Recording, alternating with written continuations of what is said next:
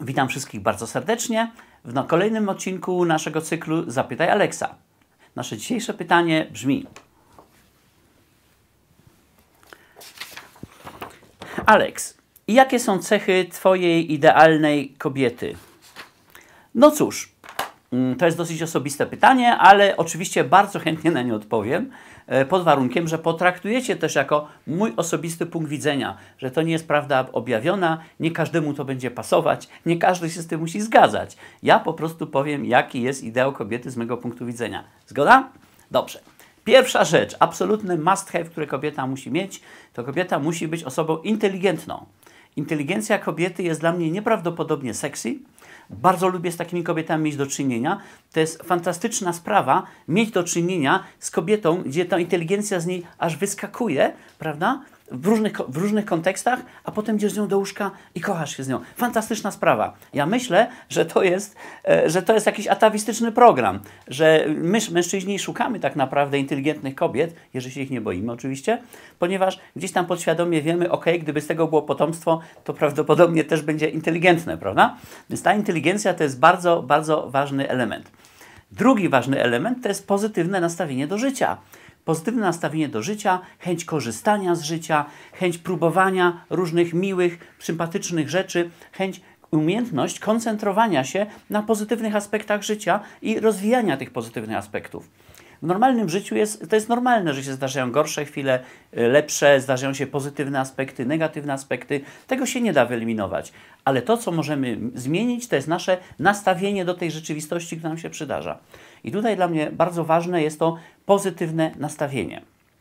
Do tego dochodzi pewne minimum stabilności emocjonalnej, prawda? To znaczy, że dana kobieta nie jest gwałtownie wyrzucana ze swego, z jednego nastroju do drugiego, nie przerzuca się, bo to jest bardzo męczące tak naprawdę. Stabilność emocjonalna to jest dość istotna sprawa również dla mnie.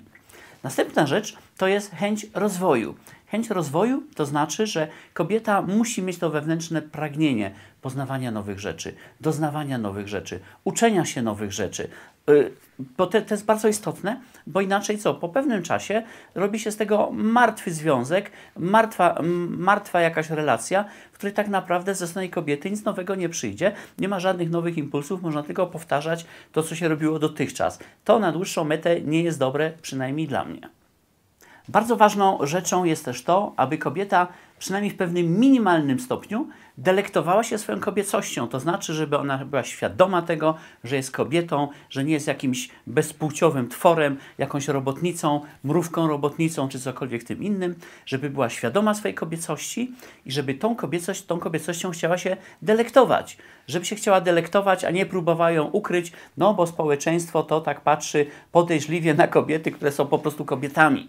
To dotyczy też sfery seksu oczywiście. W idealnym przypadku kobieta powinna być świadoma, jak wiele ma możliwości przeżywania orgazmów i tym podobnych historii i tym się delektować. A przynajmniej, jeżeli tego jeszcze nie doświadczyła, to żeby miała tą gotowość, żeby wypróbowania, wypróbowania różnych rzeczy i się przy tym źle nie czuła, prawda? Bo to jest absolutna bzdura. Także to jest bardzo istotne. No i jeszcze jeden element, e, taki, który mm, powinien występować, to jest umiejętność wysławiania się jest bardzo istotne, żebyśmy z kobietą mogli na różne tematy porozmawiać językiem odbiegającym troszeczkę od języka no i tak dalej, prawda?